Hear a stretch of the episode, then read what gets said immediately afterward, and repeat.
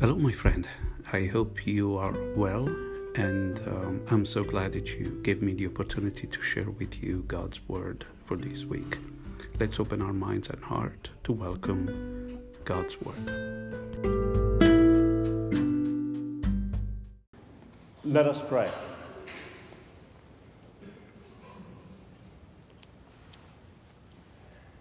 O God, whose only begotten Son has appeared in our very flesh, grant, we pray, that we may be inwardly transformed through him, whom we recognize as outwardly like ourselves, who lives and reigns with you in the unity of the Holy Spirit, one God, forever and ever. Amen.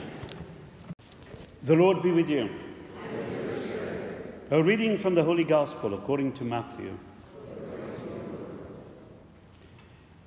Jesus came from Galilee to John at the Jordan to be baptized by him.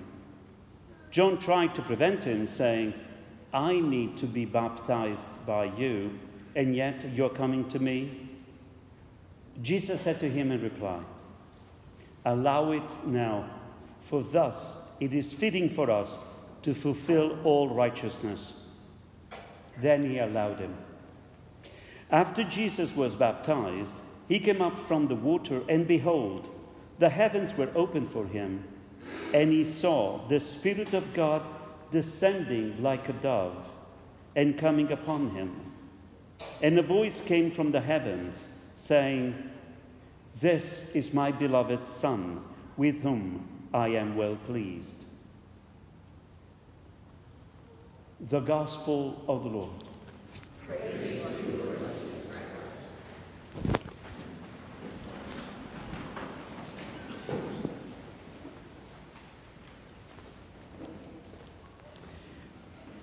As Christians, as members of the church, of the body of Christ, we take another step together and we are celebrating today the feast of the baptism of the Lord. This celebration also determines the end of the Christmas season. So we have to say goodbye to the beautiful decorations. After that, of course, we begin ordinary time, meaning that we are following Jesus, the plot of the gospel, in an orderly way. It doesn't mean that it's ordinary, like the, you know, there's nothing ordinary about ordinary time.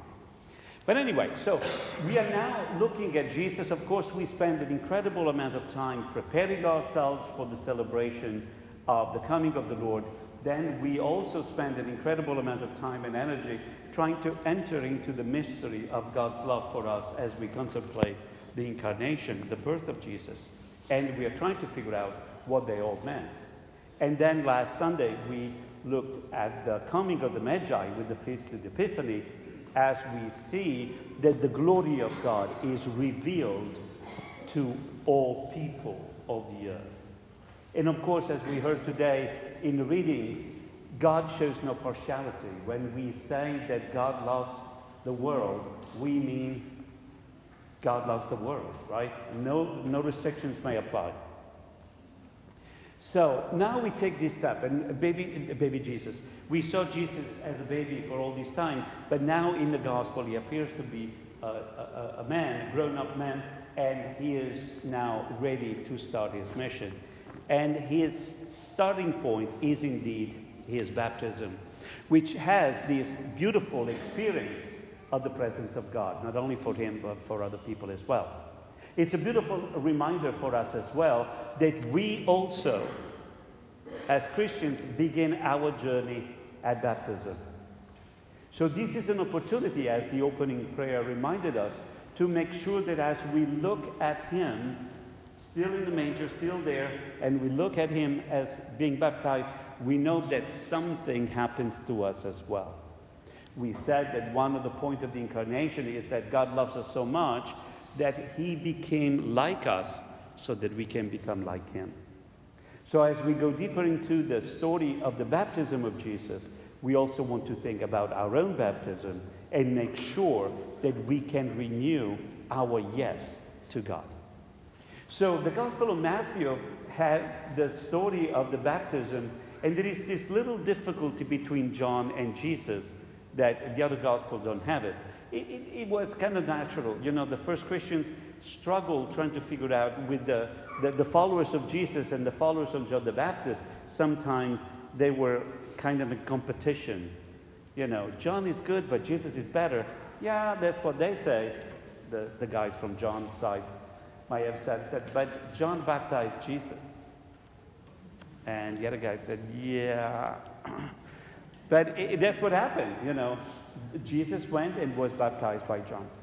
First of all, baptisms are not an invention of Christianity. They've always been there. They are part, of course, of Judaism. They are part of other religions as well. But they've always been seen as cleansing rites, like it's a symbolic way of starting again. Symbolic way of saying, I'm letting go of all the quote unquote dirt, the layers of stuff they have accumulated, and I want to start afresh. In Christianity, uh, baptism is a sacrament because we are baptized in Christ. Okay? So it's a sacrament meaning that even though we use a lot of symbols, it's an act of God. It is God who intervenes in a special way, and that's why they cannot be undone because God does it through us. Now, in, uh, in the culture of Jesus, water was not only the source of life, but was also the place where people died.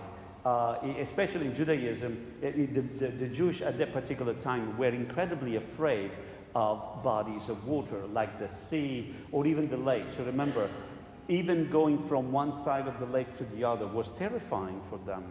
And we, do, we see that we do not have a Jewish uh, Hebrew uh, uh navy.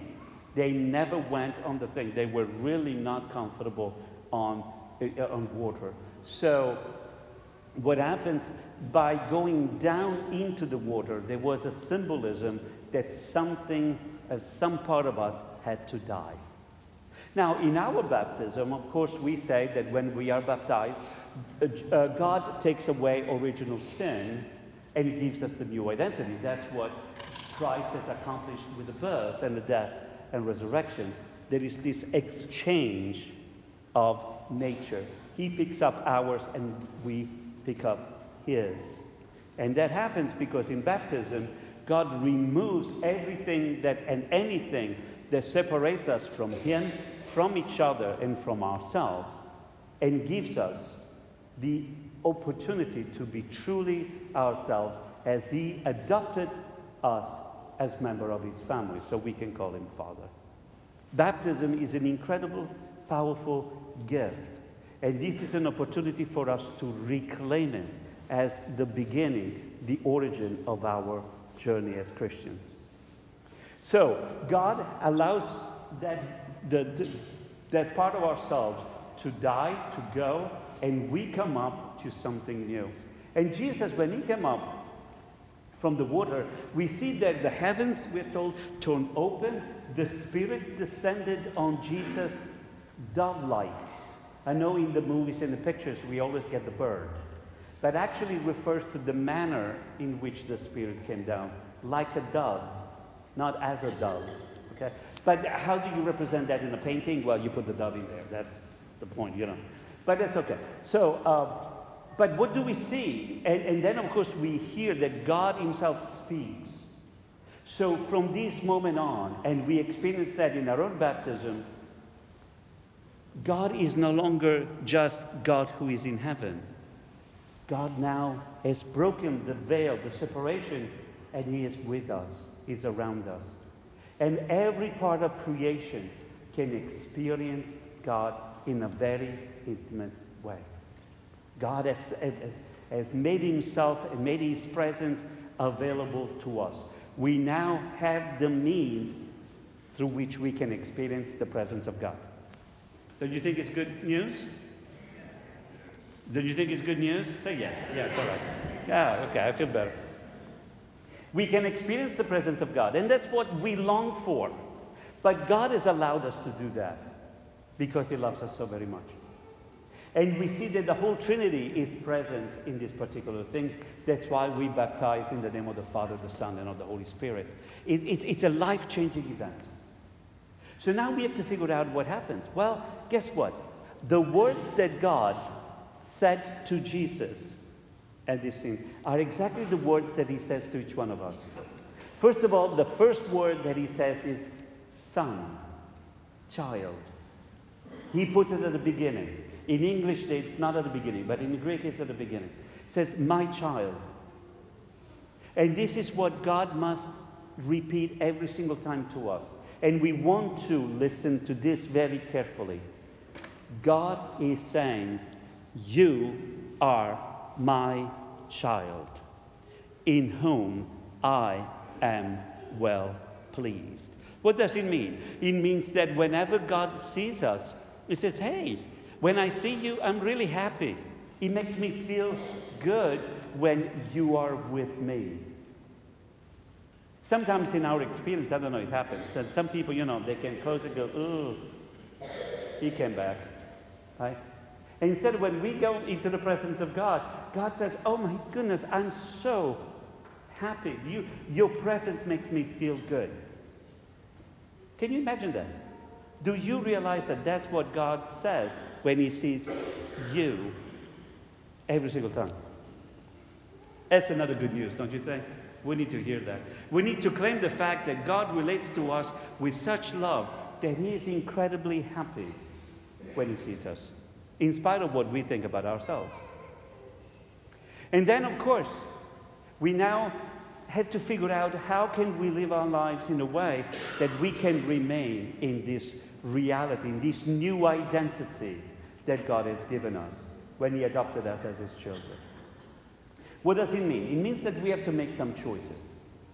You know, whenever in our life we tend to do certain things, I said that uh, baptism washes away original sin, and that's true.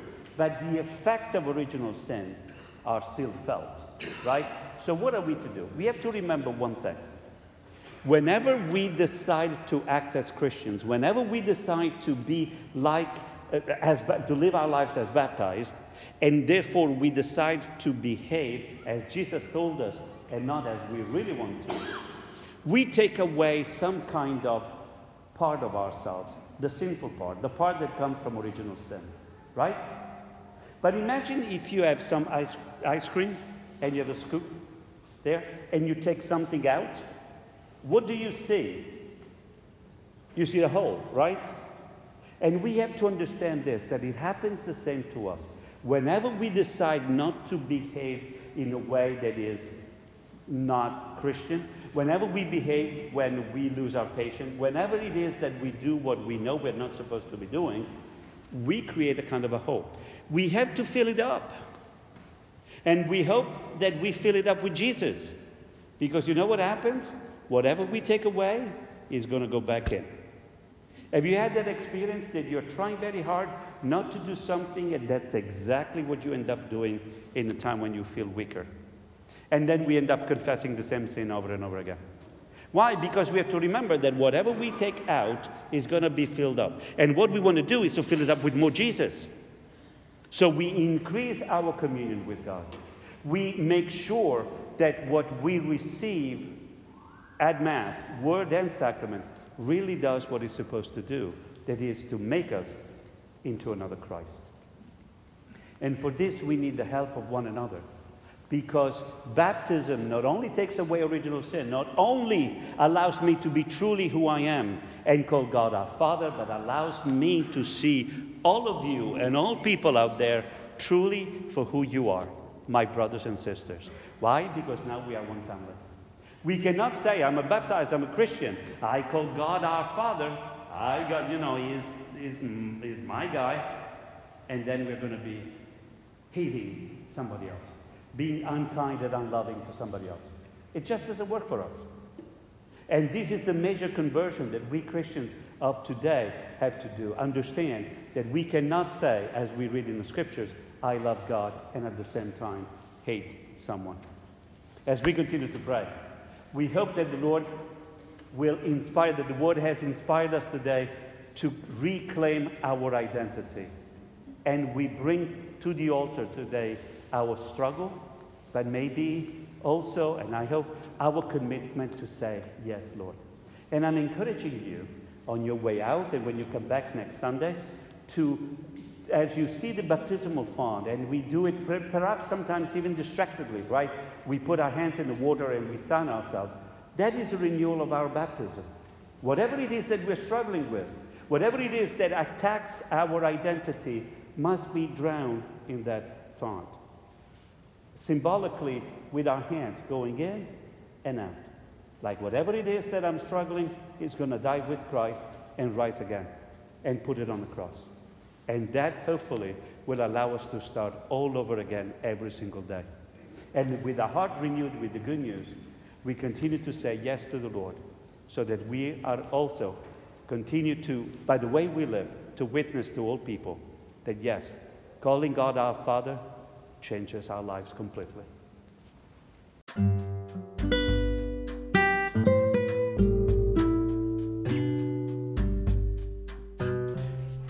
I hope the gospel inspired you, you to take another step heavenwards, and I talk to you soon. Remember me in your prayers as I remember you in mine. God bless.